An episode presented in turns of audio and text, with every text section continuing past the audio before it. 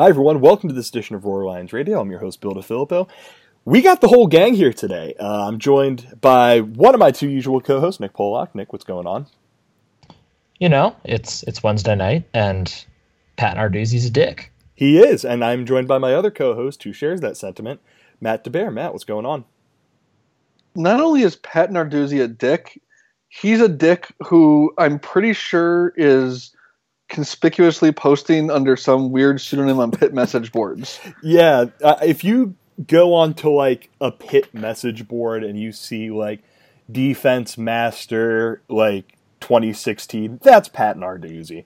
Uh, and despite the fact that we would love to normally uh, speak ill of Pat Narduzzi in this manner, um, we're doing it for a reason this week, and it's because Penn State plays Pitt. Uh, it is the 99th time that these two uh, programs have met. Uh, they've met each of the last two years. They're going to meet next year in Happy Valley. 2016, Pitt beat Penn State in just an outstanding football game, uh, save for the score on what team won, 42 to 39. Following year came to Happy Valley. Penn State got its revenge, 33 to 14.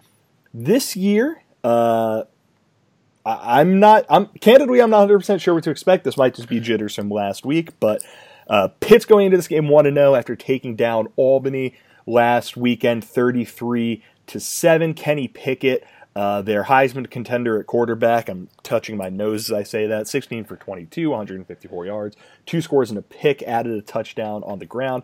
Qadree Ollison, who's been there uh, since the first Bush was president, seven carries, 73 yards on the ground. Uh, Nick, I kind of want to start by uh, I think we're at a point where we can look back on the last time these two teams played in Pittsburgh. How does this game, in your eyes, kind of feel differently from the last time that Penn State went into Heinz Field? Well, before I begin, real quick, I'd, I'd just like to point out that I just saw a highlight from the Brewers Cubs game, and Jhoulys Chacin just tried to uh, threw two pickoff throws in a row over to first base, both of which Javi Baez was standing on the bag. So Love Javi Baez. Love um, Javi. I don't. I actually don't feel terribly different going into this game than I did going into the 2016 game. It's for slightly different reasons, but I it's kind of a familiar feeling for me. Both of those, both in 2016 and now, I feel a little bit uncertain. In 2016, it was because we didn't really know quite what we had on offense just yet. It was Joe Moorhead's second game at Penn State the obviously the big offensive breakout didn't come until a few weeks later with the Minnesota game. And I'm, I, f- I still feel a little bit uncertain now. It's a little bit different right now. My uncertainties are more based around thinking about how the young players are going to respond to kind of uh, losing it a little bit in the fourth quarter there against App State last week um, losing focus a little bit. So I'm uncertain about how they're going to respond and how the team's going to respond. Um, but also similar to 2016, I feel, and we'll get into this a little more when we talk about Pitt's strengths and weaknesses, but I think I'm feeling the same kind of hesitance in picking Penn State to win this game because of the Pitt run game, just as it was in 2016. So I actually think there's a lot of parallels between those two games, just for, I mean, slightly different reasons. And, and Matt, I'm, I, I want to ask you this because going into the game in 2016, you were beating the drum louder than anyone I knew that Penn State was not going to lose that game. I, I know uh, what you think ends up happening this year, but did the outcome of the 2016 game give you a little bit more hesitancy in picking Penn State to go in uh, to Heinz Field for their one raucous crowd a year and take down Pitt? Well, first of all, two years ago, there there was a little bit of false bravado in in my insistence that Penn State would not lose to Pitt. Um, I can say that one because that's what it was, and two they didn't win. Two and but, two because it just makes you look better. And you yet you said it like a thousand times in like a two day span. It well, was actually impressive. Well, if you say something enough, you start to believe it, and it just kind of right. kind of takes over your your entire mindset. But to to answer the question after all that, I think I this game feels different because and Bill, you and I talked about this two years ago, leading up to even before the season started, that neither of us, you especially, were terribly crazy about where Pitt fell in the schedule. Um, and I, be- I believe the way we, you and I had spoken about it back then was we would have loved to have flipped the, the Temple game that year with the Pitt game. So Pitt would have been third, Temple would have been second. I think, and this is kind of a backwards way to think about it in one sense one of the things that feels differently is I feel like we know a little bit more about Penn State because of how they were pushed last week. Um, there's certainly questions to be answered because of how they were pushed last week and the the meltdown that happened over the last not even the last quarter, the last 11 or 12 minutes of the game there. But I feel like going into the game two years ago, Penn State had beat Kent State. They looked okay doing it. There were it was it was a very opening week kind of win against a team that you were supposed to beat by a lot, and they did, and it wasn't really that close, and you just you no one was really tested a whole lot. Now, two years later, after last week, you have a lot of not only new players but players in new roles, bigger roles, starting roles, etc. That were pushed, were challenged, um, probably humbled a little bit, I I want to think that going through that will will be a benefit going into um, what will be a pretty raucous atmosphere. Um, I'm not going to call it a hostile atmosphere because I think all three of us agree that there's going to be quite a few Penn State fans there, and the the amount of of venom and hate towards Penn State will be minimized to some degree by the number of Penn State fans in the building. But I think just the energy level in that building, because of you know, full house, prime time, Pitt Penn State, whether it's a rival or Ernie Nuts, it's a big game, and there's there's something to be said for having been through a a test, an experience that probably gets you a little uncomfortable, like you're going to be at times on Saturday, and being more ready to react to it. I think one of the things that happened two years ago was the wheels fell off really, really quickly and to everyone's credit, they they recovered and they were were a drop pass away from probably winning the game somehow. But I think they were really shell shocked because of you know a couple things that didn't go their way early, and it took them a bit of time to get their feet back under them. I don't feel like you know if they if they go down seven nothing or if they have an early turnover or or something doesn't go exactly to script early on, I feel like everyone's going to be a little bit more prepared for that. And I think too, going along with that same thing, that same line of thought, is Trace McSorley is still Penn State's quarterback, and yep. Yep. we've we've all harped on the fact that you have a third year starter, fifth year senior. Um, you know his his numbers speak for themselves, but on top of that, there's not a whole Pro- lot. Probably better seen. than Kenny Pickett too. Probably it's it's close. Yeah, depends who you ask he's, he's he's just got more experience, and it's it's hard to be to, to be better than that because of because of experience. Dave Wannstedt rules. I'm sorry, I love that but, guy. He's uh, awesome. But, but all Wani joking aside, and, and we, I'm sure we'll get into that at some point during the next hour or so. You've got a guy who's been through just about everything and come through on the other side more often than not, um, on the right side of things. So I think there's just there's a lot of things the the unknown that Nick touched on is I think very much the same. Um, you know, there was an opening week game where they didn't look great, which is very much the same as two years ago. Um, closer game, but against the better team. But I think they're much better equipped to handle the unknown than they were two years ago. Think back to it's bizarre to think that it's been just two years. think you know is James Franklin going to make it through the year? Is Joe Moorhead's offense going to work at this level? Is Trace McSorley the answer at quarterback? Is is Saquon Barkley going to be able to follow up on his great freshman season? And you know, we know the answer to those now, but think of think of what's going through the minds of that team when they go down. Was it 21-7 and they can't hang on to the ball and, and, and everything that happened in the first 15, 20 minutes of the game in 2016? It's not a huge stretch to realize to think that everything else going on around the program at that time – played into to the the slow start and the, the lack of trust, if you want to think of it that way. That's just not the case this time. Yeah, there's gonna things aren't gonna go right. It's a football game and it's against a team that's that's okay. They're fine. They're they're not great. They're not going to win the ACC or anything like that. But they're they're a, a ACC team that's probably going to win six or seven games, and they're gonna they're gonna do things that are gonna um, that are gonna put you in, in uncomfortable positions that are gonna be successful. And I think just as a whole, everyone's a lot more equipped to okay, well they got us that time. Let's go out and, and we'll get the next one. And I think that's that's what I expect to see.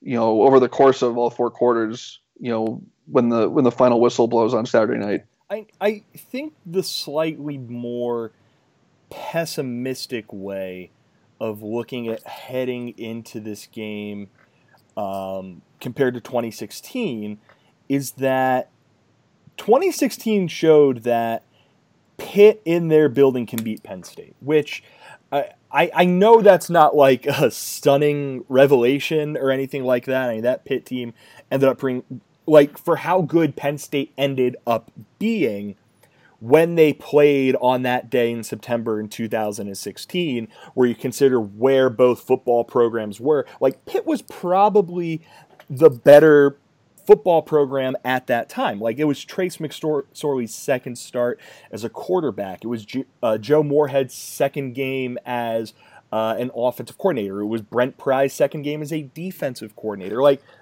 there's just a lot of stuff that Penn State was kind of I don't want to say going through in 2016. And Pitt was able to come out. They were able to jump on Penn State early, and they were able to win that football game. And it it set the tone. It really did set the tone for what last year's game was, and what I expect this year's game to be, and what I expect next year's game to be, which is you have to be at your absolute best to come into our house and beat us, and that works for both ways.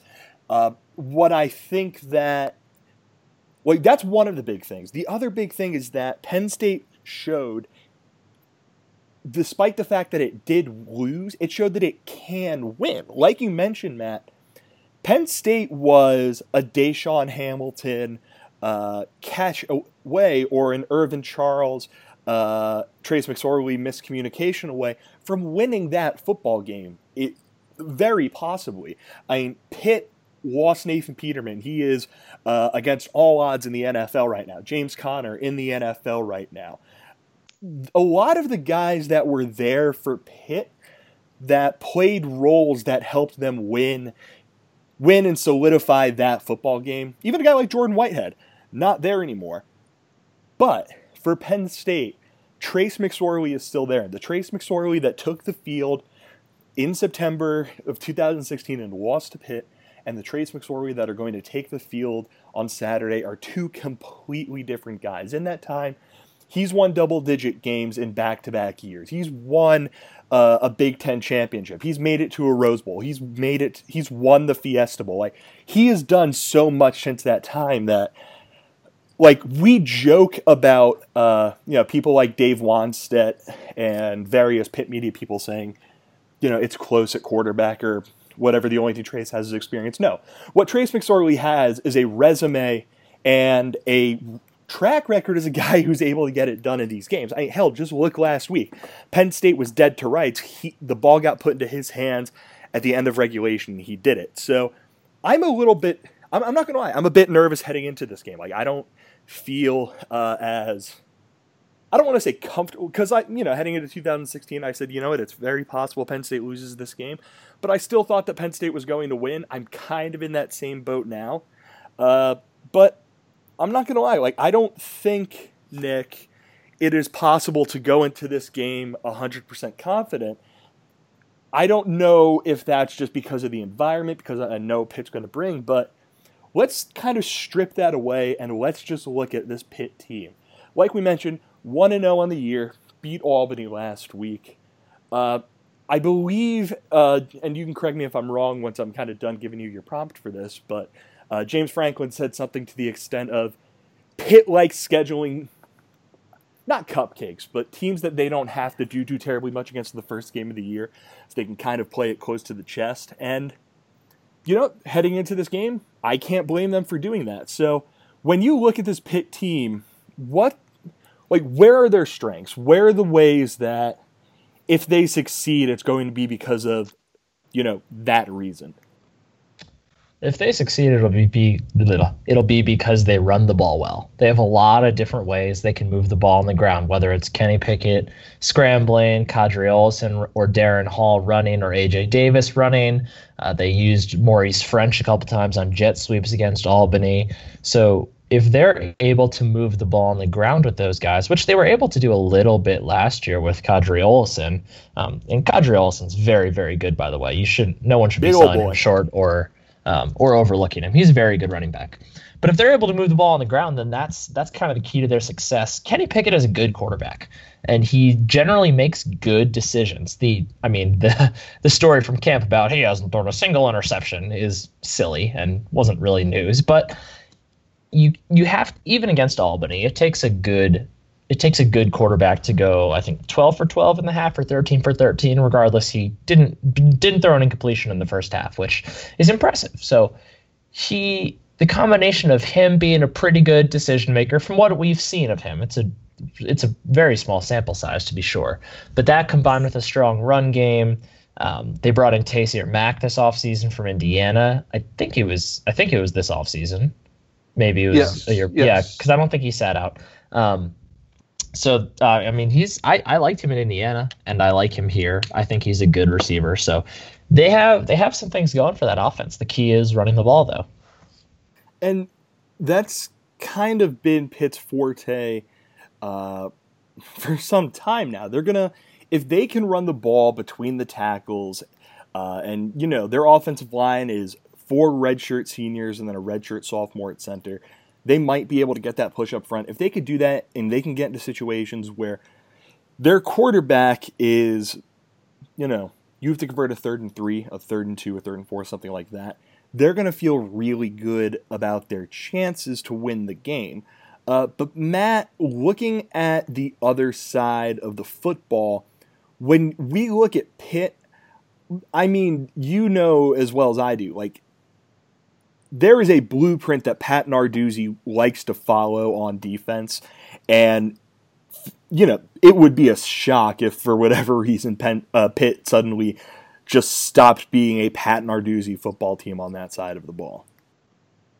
Well, yeah, absolutely, and I think it's it's a pretty typical coach's mindset, especially a guy that's defensively minded like Narduzzi is we're going to run the football and we're going to stop the run. That's that's what they want to do. They want to put you in obvious passing downs. They want to keep themselves out of obvious passing downs. Um, they're not built to to to win third and twelve on offense. They're not built to win, you know, second and four, second and two, third and one on defense. They want to um, be aggressive in, in their secondary. They want to they do a lot of different things with their their defensive front. Um, you know, they twist up front, they stunt, they they bring pressure from the linebackers in a number of different ways. Um, they they want to get you in third and seven, where they know you're going to look to pass it, and then try and confuse your quarterback. Um, and I think for as as comfortable non-score wise as last year's game was, they did a pretty good job of that. If you go back and look, McSorley didn't have a great day. Barkley didn't have a huge day. It was very much a a conservative game plan to limit the big play, to control the clock, to try and you know try hope hope slash force Penn State to make a mistake that sets them up with a short field or generates defensive points or score on the special teams, something like that. Um, that's kind of the way Pat Narduzzi wants to win football games. And I think the case this year, it's even more in a in a very literal sense. From an experience standpoint, it's not true, but this is a more talented Penn State team on paper than last year's team was, um, and it's a much more talented team on paper than Pitt is. And so I think you're going to see him once again try and slow the game down, try you know try to avoid being being exposed deep by KJ Hamler, by DeAndre Thompkins, by Brandon Polk. Um, try to and, and put this game as much as they can not on the the arm of Trace McSorley because that's that's Penn State's strength. That's really in Narduzzi's tenure at Pitt where they've struggled is is is against high octane passing offenses. And I think last week notwithstanding, that's what Penn State wants to be. They're going they're going to be balanced, but they're you look at a quarterback like Trace McSorley and the weapons they have all over the outside. The the strength of the offense is is in the skill position, is in the passing game, and it doesn't take a genius to look at, at what he's done previously, and look and look at his his previous stop as the defensive coordinator at Michigan State. But going to follow the same blueprint that Mark Dantonio's followed to a lot of success um, in East Lansing, and you know we'll talk about it here in a little bit. The question is whether they'll they'll be able to do enough.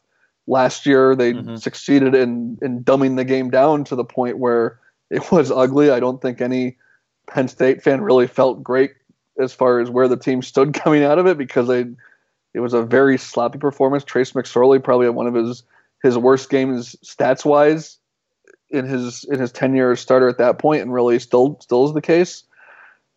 So I, it, it's it's an obvious answer, but I, it's it's kind of what Pitt has to do to to be successful against a team that is bigger than them, is faster than them, is more athletic than them at just about every spot. Yeah, I mean that it, it, has been Narduzzi's uh, it, has been his blueprint forever. It, there is nothing that he wants more than to bring pressure to make your quarterback uncomfortable and to basically be in a position where it's third down and seven, third down and eight, and those pass rushers can pin their ears back. Maybe there's a blitz it, it's something that kind of falls apart in the event that his cornerbacks aren't able to I don't want to say stay on an island, but aren't able to uh, get the job done, and they allow that.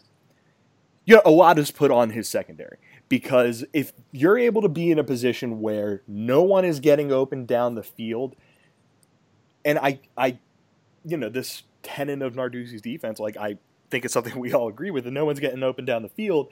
That's going to make it a whole lot easier for your pass rush to look a whole lot better than uh, it might be, or live up to whatever potential it has. So that's going to be like that's something I'm going to be watching all game. I'm going to be watching for how Pitt's going to go out, especially on the defensive side of the ball, against a veteran quarterback who is not going to be shaken by uh, being in an environment that is going to be uh, very hostile towards him, and are they are they just going to be able to execute? And I think that's something that heading into this week of practice, Penn State, like that has to be the number one thing. It has to be on executing. It has to be on uh, making it so those drives against App State, where it's three and out, aren't really happening. So that's uh, like I'm gonna kind of be looking out for that.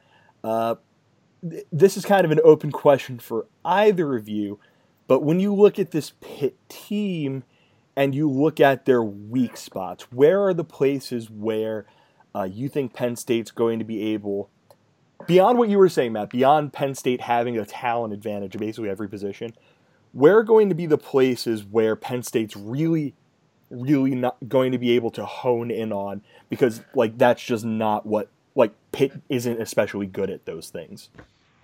Well, I think you you touched on it kind of right in the, the first part of your your comment there that and I kind of did too a little a little bit. Pitt has not defended the pass very well, especially the the explosive passing game. You know the the Oklahoma State game last year was kind of the the the the film study on on what not to do from a secondary standpoint. Um, they were missing Whitehead and a couple other players that game due to suspension still, I believe. But anyway, I think what Penn State wants to do and is going to need to do is take advantage of that. It's it's a still relatively green secondary that hasn't had a whole lot of success against the better teams they've played.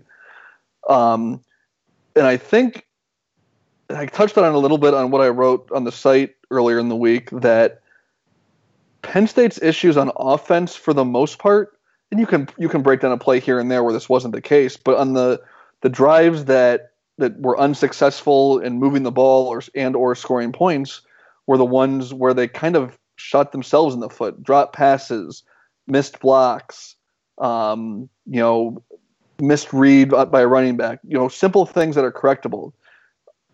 My my biggest takeaway from the offensive side of the ball against Appalachian State was Penn State did a lot of beating themselves when they had the ball.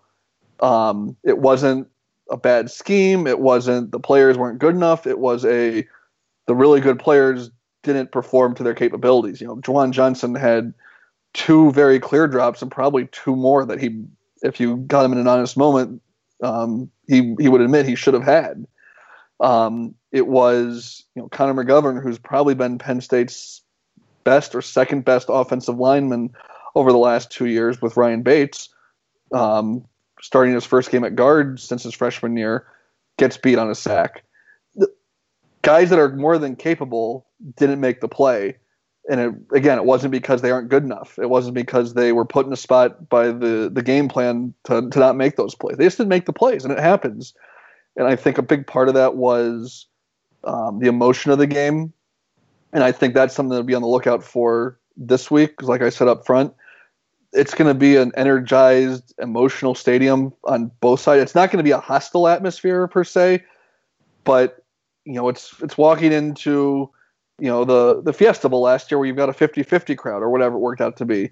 Um, you know, the Orange Bowl wouldn't be or the um, Rose Bowl wouldn't be a great example because there was eighty thousand USC fans there, but it's the same kind of mindset. You know, it's it's a it's more of a neutral site, and I think that'll be play out in the, the fan split but there's going to be a lot of noise whenever either team has the ball because everyone's going to be excited. The one side's going to be making noise for their defense. One side's going to be cheering their guys. It's going to be that kind of palpable buzz from from kickoff to final whistle. And what what really hurt them last week, I think, was letting that emotion and energy get them really, really high off the bat. They come out, they go out on the field, they score seven points. This is going to be a great year. No one can stop us. And then 30 seconds later, it's 7 7 because they missed a couple tackles on the kickoff, and Appalachian State went down the field and scored with it.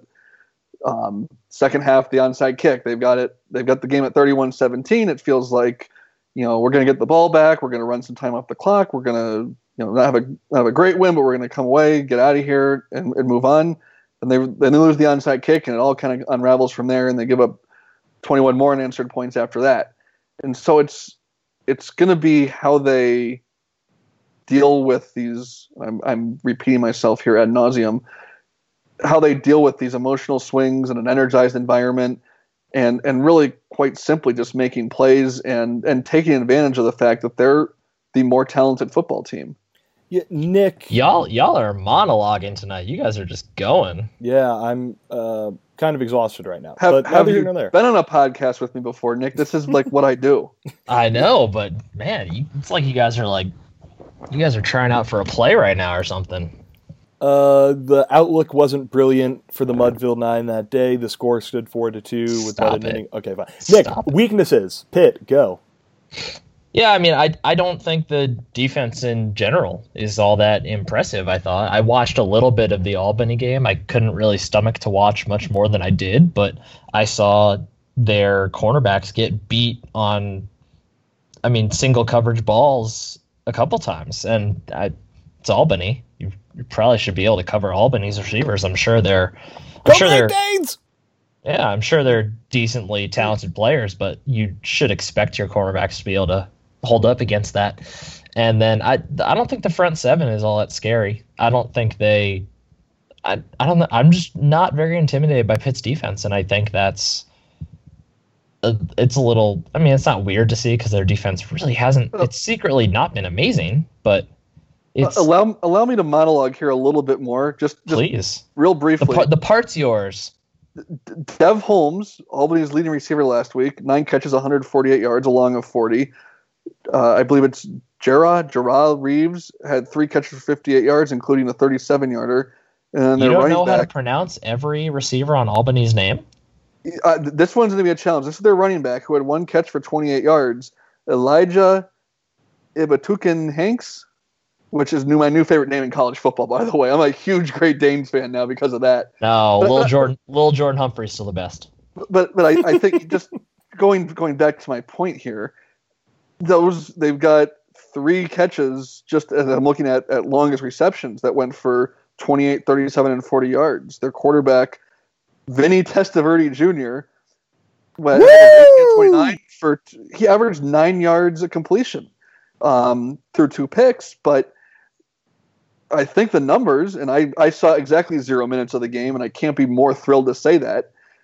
And but the numbers kind of bear out what you're saying, Nick. That they're not the those issues with the big play are still there, and it's just a matter of taking advantage of it. Yeah, I'm just not. I'm yeah, I'm really not that scared of Pitt's defense, and that will show in my prediction later yeah, on. And uh, the thing I will give Pitt's defense is that, like, going into this game, I think they're going to have a really good game plan and they're going to scheme very well. And they're going to have all that stuff ironed out to the best of their ability. But, like, there's a difference between having a good plan and uh, knowing what to do once you get punched in the, punched in the mouth. So uh, I think that's going to be something to watch. Uh, moving on into the next thing, uh, Nick, we'll start with you. Again, just looking at these two teams, how does Penn State win this game and how does Pitt win this game? And I want you to start with Pitt because I feel like that's going to be a little bit longer of an answer uh, than Penn State because I think we can kind of just Occam's razor how the Nittany Lions win this game. I think for both teams, it comes down to the run game. So it's kind of the same answer on both sides. I think Pitt wins the game if they're able to control the ball uh, through the on the ground. I think if they're able to run their offense in that way, I think that gives them a good chance. Um, and I think they have a chance to do that, considering that Penn State's linebackers were not terribly impressive in the first week. And the current starting alignment, Cam Brown, Jan Johnson, and Koa Farmer, definitely lacks a lacks something. Maybe speed, if you want to say speed, instinct, I don't know, whatever it is. Uh, but I think that's Pitt's. I think that's the formula. Run the ball, and then on the other side, if they contain Miles Sanders, I think that's I think that's how you are going to corral Penn State's offense in this one. Yes, the secondary for Pitt has been disappointing, but if you get to the point where you know that Penn State's going to throw the ball on every play, then any secondary can make strides.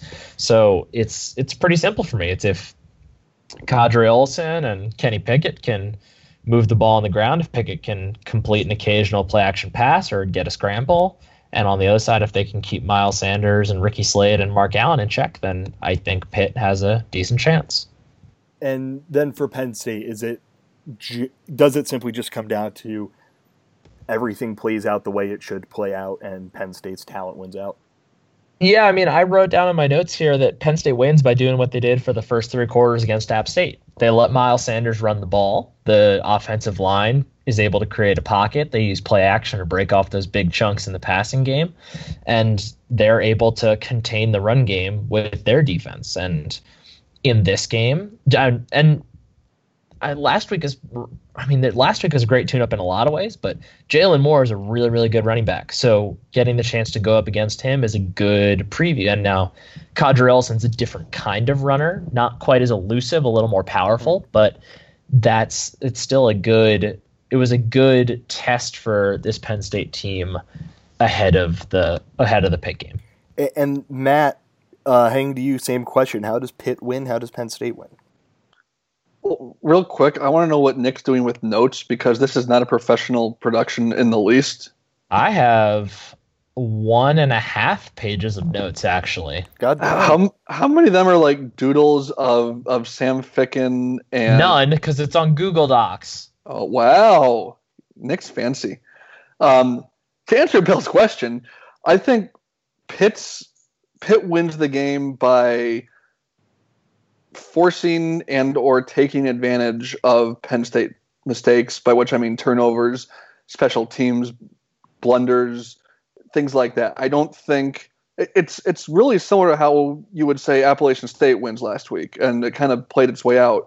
Penn State didn't turn the ball over, but they dropped balls. They had two horrible plays in in the special teams game that one directly led to seven points, one pretty much you know indirectly led to seven more. The onside kick there. Um, I think Pitt isn't good enough to to win without getting extra possessions, without Penn State doing things that they are better than, if that makes sense. Um, like Nick was saying, Pitt just is they don't have the talent level to to line up and just you know make the better team win. It's going it's going to be kind of like what what Bill Connelly said earlier in this week this week in in the uh, in his Tuesday column, I guess it was because of the way the games played out. But the upsets happen by by a number of things, and a couple of those are, are bad bounces, turnovers, things like that. That's what Pitt needs because it's you know it's not wouldn't be as big an upset as last week would have been from a, a point spread perspective, but it's still you know they're what a seven or eight point underdog as we as we talk at this moment. They were you know a ten point underdog as early, as recently as as Sunday, and they were a 14 point underdog as recently as Saturday before the uh, the, the, the Penn State game kicked off. So I I think it's it's cliche and it's easy to say, but I think Pitt wins the game by Penn State not playing up to their their capabilities. Yeah, and Pitt wins the game by Penn State losing the game. Essentially, that's that's a very good way to put it, but that would have taken a lot fewer words. You, in the immortal words of I believe, I believe this is what uh, Trent Dilfer said you cannot lose in the NFL and win. So uh, just apply that to Penn State football, and I think that kind of sums it all up. But I mean, to me, it ultimately just comes down to whether or not Penn State is able to take advantage of when they're on the field. Because each of the last two years, Pitt has tried its hardest they've understood that the way Penn State scores points is by being on the field. So they want to control the clock. They want to run the football. If they're going four yards on a run and four yards on a run and three yards on a pass and getting a first down, they're totally fine with that. They've destroyed Penn State in total yards, well, in time of possession, and beaten them in total yards each of the last two games. And that's kind of the blueprint. It worked in 2000. It mostly worked in 2016, and it didn't work at all last year. So I would be very surprised if, uh, for how, because I, I, don't think like Kenny Pickett's like devoid of talent. I think he's a talented enough dude. Like for how much they love Kenny Pickett down there, and how much they're going to try and ride that wave. I think Pitt's going to try and make this into a real ugly football game. And if they could do that, they're going to have a chance to win this because of Penn State's defense the thing that I think Nick was trying to say with Penn State's linebackers is they lack a certain physicality. And when Qadree Ollison's running at you. I at hate you, that word, but sure. No, uh, like I don't I don't really like it either because like these dudes are mo- like compared to the normal human, these dudes are monsters, but when 6'2", 225 Qadree Ollison is running at you, you need to be able to uh, get hit and make him fall backwards. And I have some questions about whether or not Penn State's linebackers can do that. So if Pitt's able to hold on to the football, if they're able to keep Penn State off the field, and they are able to force a few three and outs, maybe early on, get into a rhythm and build up a cushion, because I do think Penn State's going to have some kind of a run in it over the course of this game. I think they have a pretty solid chance at winning. And then for Penn State, just to echo what everyone has said, like, just be the better football team that everyone knows you are. You do that, you're winning this game. Like, get in, get out, take care of business. Don't worry about anything else. Just make sure that's what happens.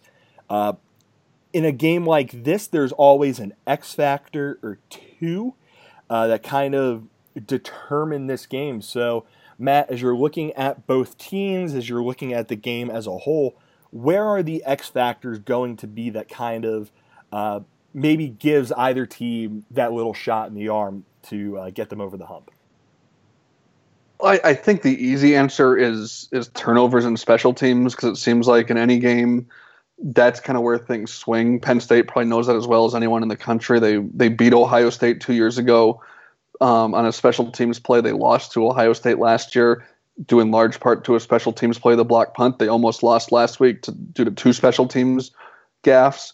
Um, I think Phil Galiano has has has quite the task to to recover from two pretty major mistakes last week. From, from a to be quite honest, a coaching standpoint, um, the onside kick should never should have happened, and it was a a, a, a combination of, of, multiple errors on the kickoff return.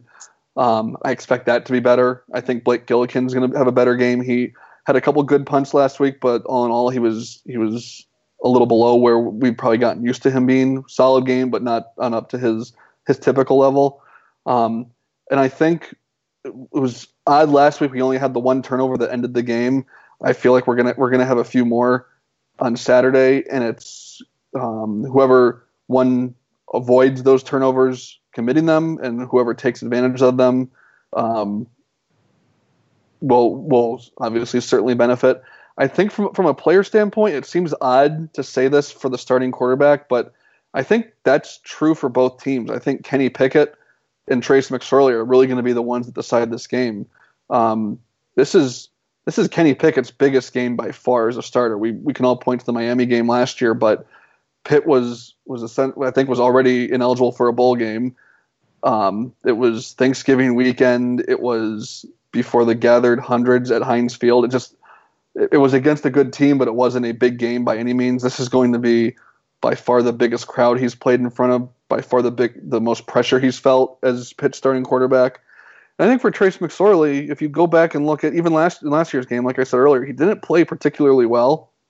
And for all his late success two years ago, he had what two or three fumbles and was was noticeably rattled early on um, two years ago in Heinz Field. So I think the quarterback play for both teams will be will be very crucial. Uh, Nick, what about yourself? Yeah, I think for me, I think the X factor for the offense is Miles Sanders. I like I said in the how they each win the game. I think it just I was really impressed with Miles Sanders in the first week, and I think if he's able to do what he did against Appalachian State, I think that gives Penn State a really good chance to win. And on the defensive side, I actually I think Kevin Givens um, assuming that he gets to play in this game, I think he is arguably the most important player for this because if you add him and the typical pressure he's able to generate right up the middle of the defense, then suddenly all those uh, hurries that Yetur Gross Matos is getting, those are going to start turning into sacks. And same and um, same with all the other players who are rushing a bunch of the blitzes that Penn State had going that week one. So I think Kevin Givens has a chance to make a really big impact in this game. Yeah, I, I'm just kind of fascinated in uh, the guys from Pittsburgh on the whole.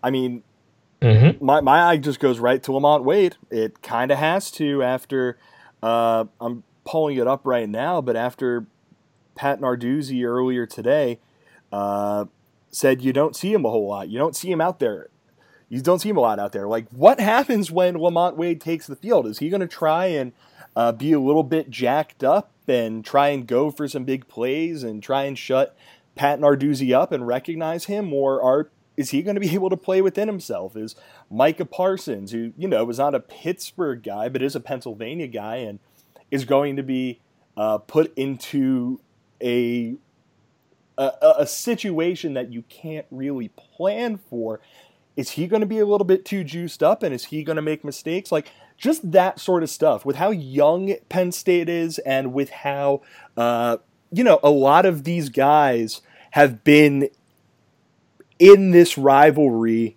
or been aware and cognizant of the feelings of both sides of this rivalry for however long.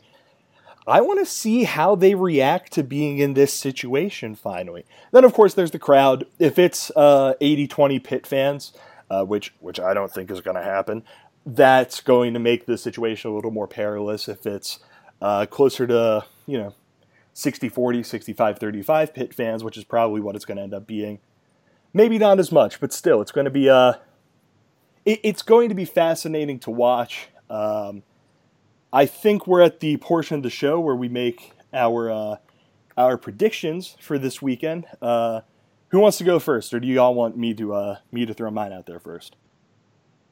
I'm Yours is the worst, so, so no, we're making Bill go first. Okay. Bill's is the worst. No, that's fine. Right, go for it. Uh, I'm picking Penn State to win. I'm picking them to win 38-34. I don't think this is uh, as I, I don't think this is a guaranteed thing at, to the extent that one of my co-hosts is going to say that it's a guaranteed thing.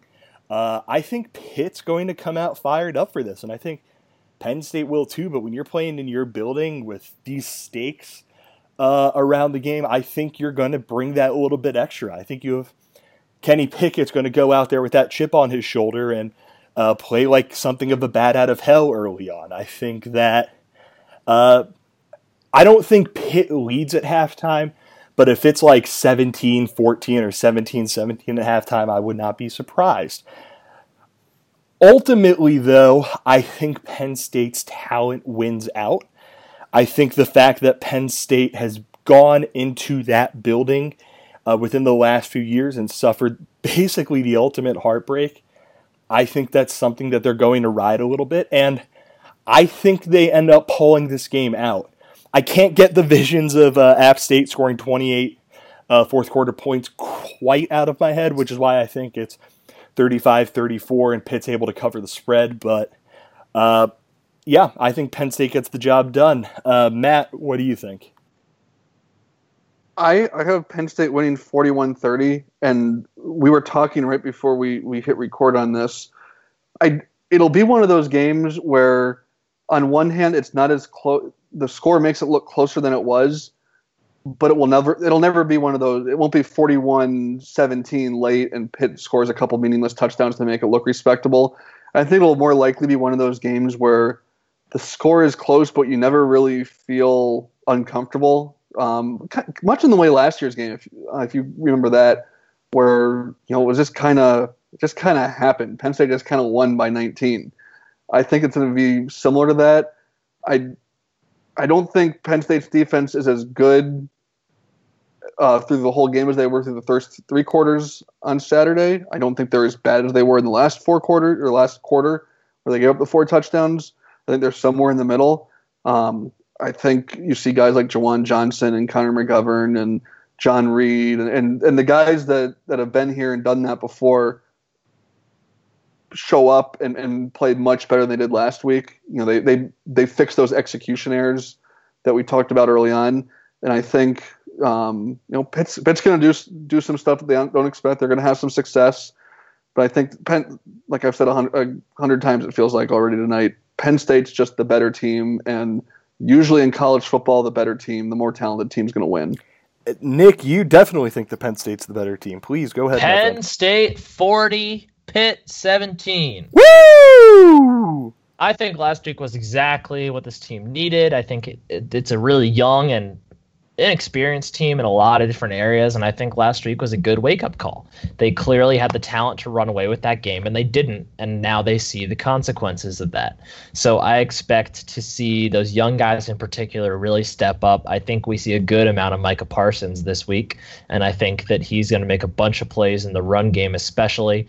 I think Miles Sanders is going to run angry, but then most of all, I think I really see the offensive line stepping up this week.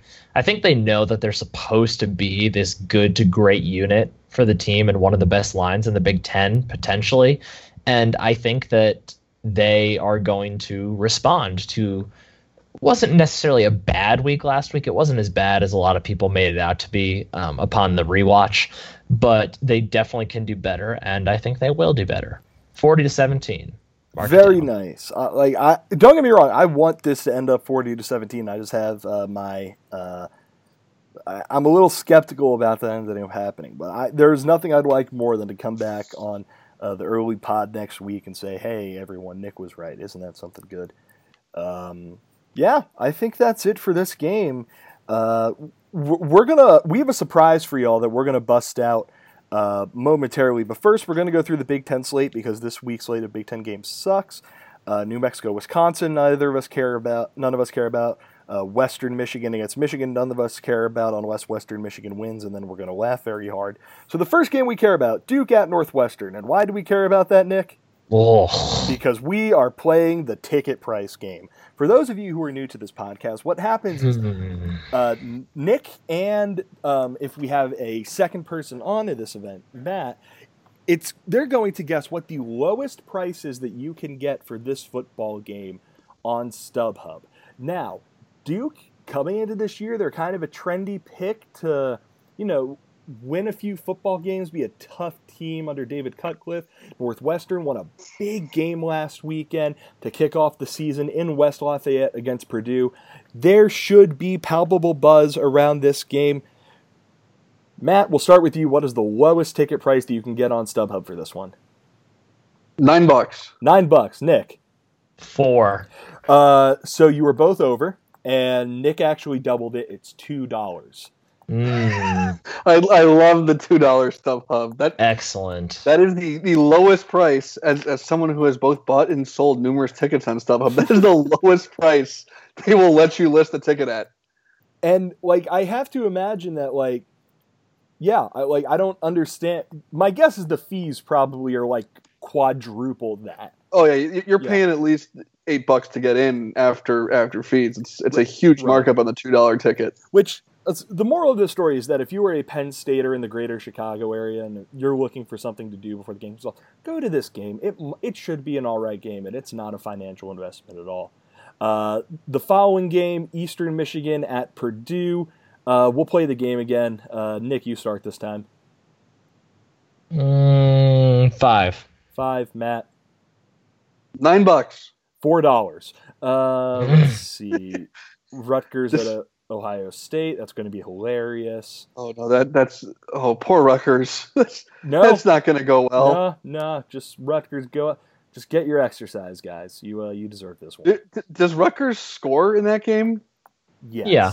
I, Okay. I mean, Oregon State's not especially good, and they hung 33 on the Buckeye defense. So Has Rutgers ever scored against Ohio State? We were talking about this a couple weeks ago. I don't I don't know if they've ever scored as a- in the Big Ten game against them. Uh, Ever? All right, you guys keep talking and I'll look it I up. was going to say I'm actually in the process of looking this up, Nick. So don't worry about that. Next up on the slate, uh, Colorado at Nebraska. It's not like 1990, so I don't particularly care about that one. But if either of you care about that one, God bless you. Just uh, let it be known, and you have about five seconds to do that because I'm looking this up right Nope. now. Nope. Nope. Uh, We Rut- get to see Scott Frost coach a football game in Nebraska finally. That'll that'll be Ohio. Ohio State and Rutgers have only played four times. Yes, and the final scores have been 56 to 17, uh, 49 to 7, uh, 58 to nothing, and 56 to nothing. So, Oh, okay, so they haven't scored in the last two years. That Right. that was that's what I was trying to also, remember. if this game ends 54 to nothing, it will technically be improvement for Rutgers. So, keep- So, so they've got that in going for them. Wow, they've ne- in four years they've never given up fewer than forty nine points. Yeah. That doesn't seem good. Hey, speaking, Wow. speaking of games that are going to be weird, it's El Assico time, folks. Iowa State at Iowa in Iowa City. I forgot that was this week. El Assico. Um, I'm. Uh, I actually might watch this game. Iowa State. Uh, hopefully, no Iowa fans are listening to this because this will lead to them like posting my address on the internet. But I like watching Iowa State play football.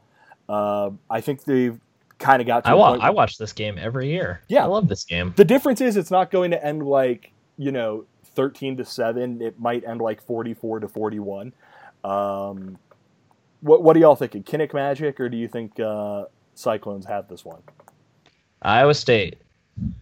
iowa state matt I give me a, a point spread if it's handy. Uh yeah give me one second uh iowa is a three and a half point favorite at home Yeah. Blurms will yell at me, but but I think Iowa pulls this one off. Didn't they, was it a double double overtime last year? It was, It it was, was- a crazy game last year. I remember that. the game be very good last year but yeah uh, let's see Was Maryland. that last year or the Uh, year before? I think it was last year because it was in uh, Actually, no. at I'm, Iowa State. I'm thinking of like three. I'm thinking of when um, uh, who I think when Allen Lazard was like a freshman. I'm thinking of. So never mind. Ignore me. no no I always fine. do. Uh, let's see. Uh, we don't care about Virginia and Indiana. We don't care about Maryland, Bowling Green. Um, I care a lot about Western Illinois about against Illinois, but that's more because like if Lovie loses that game, oh boy, it's going to get weird in uh, in Lovieville. But otherwise, I don't really. Yeah, Lovieville sounds like a wonderful place. It does. Also, Hey, uh, give give Lovie some credit. They, they rallied from a 17-3 deficit last week to beat the mighty Kent State Golden Flashes. See, we joke about that, but we probably shouldn't because Penn State has to play Kent State next weekend, and if we get too many jokes off, that means Kent State's going to win, so we won't do that. Uh, hey, There ticket aren't price game on this in the one. world. Ticket price game on this one. It's a 7:30 kick. It's in Champaign, Illinois. Nick, Two bucks. you go first. Two bucks. Two bucks. Nick. Seven. Seven. By Price's Right rules, Matt is the winner. It's six dollars. Mm. Fred, six. Who, who's paying six bucks for that when you can go when you can pay two bucks for for Duke Northwestern? Right. You can conceivably do both games in the same day, and outside of like the cost you incur from gas, just in on buying tickets, it'll cost you like twenty bucks total. So. Uh, don't do that, but if you do that, like email us or something, because God bless you. Uh, Fresno State at Minnesota, I don't care because Matt, without saying the game, do you know what the night kick is? It's a 10:45 p.m. kick. It is Don't, Herm Edwards. No. Uh, national TV that's debut. what it is. Michigan I, State has to go to Tempe, Arizona to play the fight in Herms. Yeah, I am I am so excited for this game. If I'm in a bad mood after Penn State Pitt, I'm just gonna get like annihilated and watch Herm Edwards like my guess is that Herm Edwards is going to be the kind of coach who like the two things he does is like clap his hands and like point his fingers into a face mask. So I like this game's gonna like I think Michigan State. I hope Michigan State wins this game like 55 to 0 because I think that's probably the funniest outcome. Did you watch Arizona State's first game? Apparently they were Anyone? pretty good. I, Did, I, no, no, that that's not my question though. Did you watch it? Oh, absolutely not. No, I, I, I had better things to do. Do you think? Do you think Herm wears a headset? Oh no, no, absolutely not. I, I hope he wears one of those the Todd Graham like earpiece things. I feel oh, like he, oh, I would thing, I wouldn't yeah. be shocked if he's walking around in like AirPods. Yeah. What here? Hold on. I'm I'm running over to Getty uh, to look this up, but yeah, I'd actually be kind of upset if Herm wore a headset because that just doesn't seem uh, no, he wears a headset. God bless him. Hmm. He wears a he's, headset. He's a former like... NFL guy. Of course, he's got a headset. He's got to talk to someone about something. And it might have nothing to do with the game, but he's got to oh, wear yeah. the headset. Like he's absolutely on there telling his like defensive coordinator, like I read Ecclesiastes earlier today, and just things like that. But he's not going like, "Hey, Tampa two or anything too special. Um, I, Bill, I am with you though. This I am so excited for this game for for a multitude of reasons. The, the biggest one is probably this is my first and only chance probably for for a few weeks here to just camp out on the couch and watch college football until there are no more games left. And the fact that there's a game at 10:45 that actually has a team I'm I'm somewhat interested in in in Michigan State and a coach I'm really interested in watching in Herm Edwards. I'm I have two TVs in my basement while I'll be watching football on Saturday, and you better believe that you know 10:45 the Penn State game probably is still going to be going on. At 10:45, TV number two is is going is going straight to Arizona State, Michigan State. Yeah, I'll be watching this with I'll be watching Penn State Pitt with some family in New Jersey, and they're like they're all NFL fans. None of them watch college football too extensively. So I'm excited to throw this game on and just hear like all of them who are none of them are aware that Herm has the Arizona State job, but all of them just like do a triple take and not ask me if Herm Edwards is now coaching Arizona State, but try to figure it out on their own because they can't quite fathom that someone would give Herm Edwards a coaching job in 2018. I cannot wait for that. What I the most the nope, most interesting nope, thing nope, about nope, this... nope, nope. Matt, I'm cutting you off because Nick. We can't talk about this game anymore. No, we can't do it. There's a reason why we cannot, Nick. What is it? No, it's because it's time for the frickin' real pen live comment or not game. It's time. It's back. I cannot tell you when the last time we played it was. It at least was not since the middle of the last regular season. I might have done it the last time Ty Hildenbrandt came on the pod and joined me, but it is once again time for the real pen live comment or not game. For those of you who are unfamiliar, let me pull it up so I get the handle exactly right. There is a lovely, lovely, lovely Twitter account run by one of our dear friends called at Real PennLive. And what he does from this account, he or she, or he'll, they will remain anonymous. What they do from this account is they post real comments made on the PennLive website. They are absurd, they are ridiculous, and they are hilarious. So, I guess a few years ago now, we decide I decided to turn this into a game where I will read off eight different comments, and my contestants in this case will be Bill and Matt will get the choice to either decide if this is a real comment that was posted by at Real PennLive, or if this is a comment that came from the inner the inner um, confinements of my mind, It- which is a dark place when it comes to this game. I, I want to make sure I am uh, quoting this right, but uh, yeah, in the immortal words of uh, Patrick Star, the inner machinations of Nick's mind are an enigma. That's what I, I couldn't remember what the inner what's he talked. I that's what I was thi- picturing in my head, but I couldn't think of what he was going for there. And then the and then the glass of milk falls down with no. The inner God. of Oh, my that's mind SpongeBob. are an enigma. Matt, I'm sorry that you don't know what we're talking about. Nick, to the game. I'm- Okay, so uh, since there's two of you, I will keep track here on my very um, official page of notes for this podcast. Okay, so the first, and I'll, I'll some of these there are capitalizations and different punctuations, so I will do my best to read them the way they are. At the end, after you make your guesses and I reveal, reveal the answer, if there's any funny spelling things that go with any of them, I will reveal those as well because I cannot really articulate those. So the first one um, App State won't be on the Lions schedule for long. Their cream filling is hard and hard to crack. Ooh, that's a good one. I'm going. I'm going real. I'm going real as well. You are both correct. That is Yes. a real, real comment. I I don't know what it means, but I, but it's real. that yeah, I I can't interpret it for you, but it is indeed real. All right, Well, can, can- just real quick, uh, by chance, i did they spell cream like C R E E M at any point?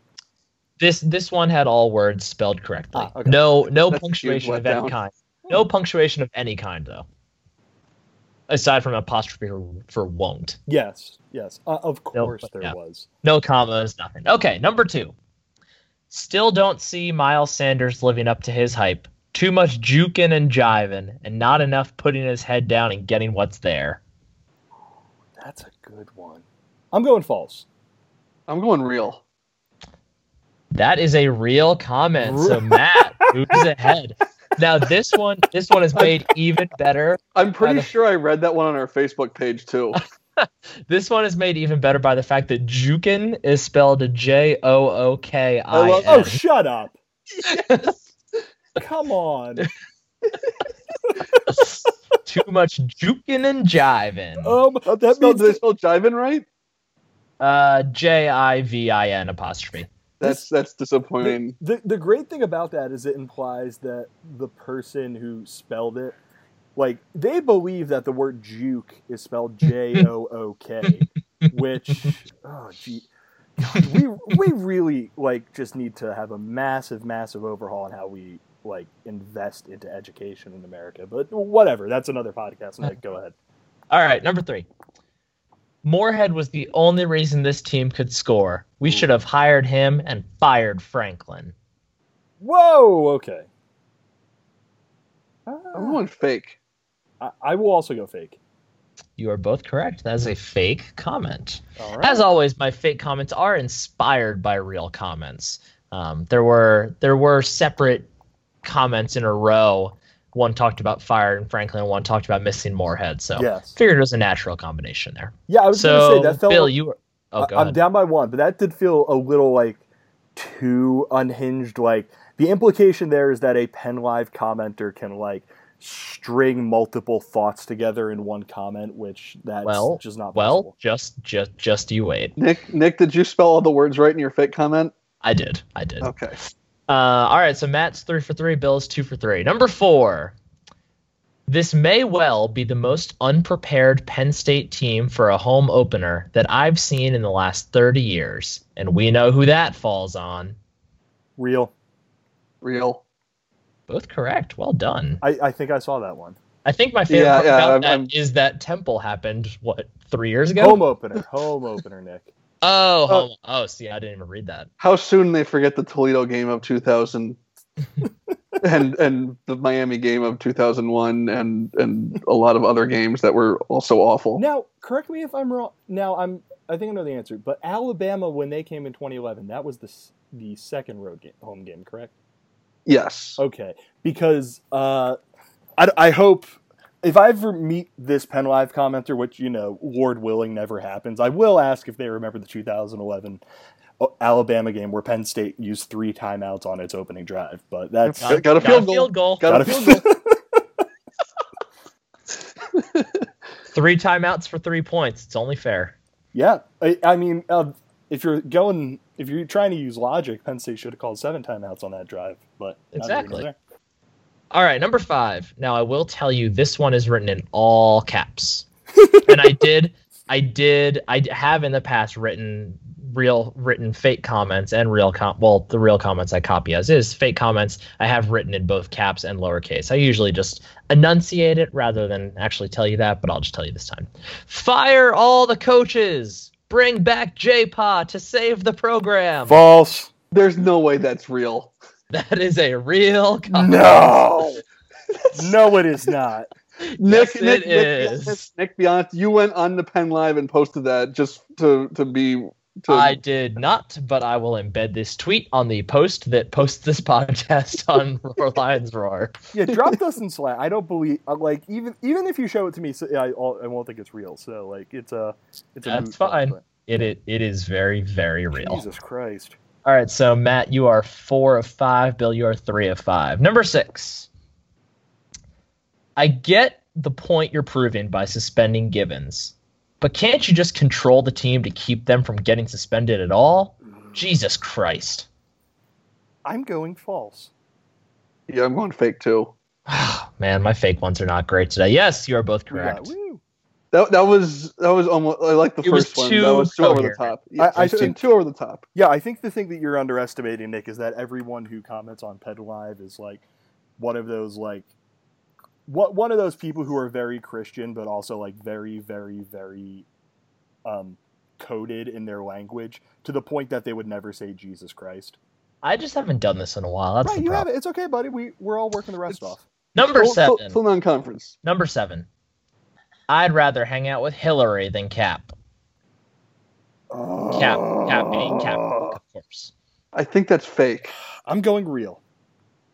That is a fake comment. There was there was one very similar to that. somebody, somebody posted that they would rather hang out with OJ than That's Cap. right. That's Yes. oh, I, oh my I, sweet. see, uh, I, I have an unfair advantage in this game because I love at Real PennLive, and I yeah, this you're not really supposed to. This this typically we reserve this for people who don't regularly Oh, read it, so you do have a bit of an advantage. we need to like at, well, we have to see if like we can get Ty on for the recap pod on uh on Sunday. Then you just give him all of these, especially the OJ Simpson one we just did. Well, I can't. We can't. He listens to the pod. I was Ah, just talking with him earlier today. Uh, can you then will you just like send all of these to Ty and have him guess, and we'll read on the uh read read how he ends up doing on the next edition of the pod. We could, yeah, I can do that. Awesome. Also, he's he'll come on and help us with the pod at some point Yeah, this season. we will. Um, okay, number eight. So Matt, you have Matt has it locked up. Matt has six of seven correct. Bill has four of seven. Number eight. Let's see if Matt can get to the. I think that would tie Matt for the. This that would tie Matt for the best score of all time for the Real PennLive game. Yeah, it'd be an admirable performance. Yeah. But this is a good one. This is gonna be a tough one. Number eight. Nike shoes are garbage anyway. I've had the same pair of New Balances for years and are still going strong. Real. that's real. Yeah, that's real. I read that one earlier today. I, No, see, oh, you're ruining the game. I, don't, care. It was still worth it. All right. Normally I do like a full sign off, but I, oh god, I hate everyone so much. Uh, yeah. Thanks for listening. Subscribe, buy shirts, read the site, and if you comment on PennLive, just go outside. Like, just turn your computer off, get some sunlight. If you do comment though, make it a good one. Appear on the show. Yeah, if you do comment, make it something that we can read on here. Uh, yeah, thanks for listening to this edition of Roar Lions Radio. Uh, for Nick Pollock and Matt DeBear, I'm Bill DeFilippo. Take care, everyone.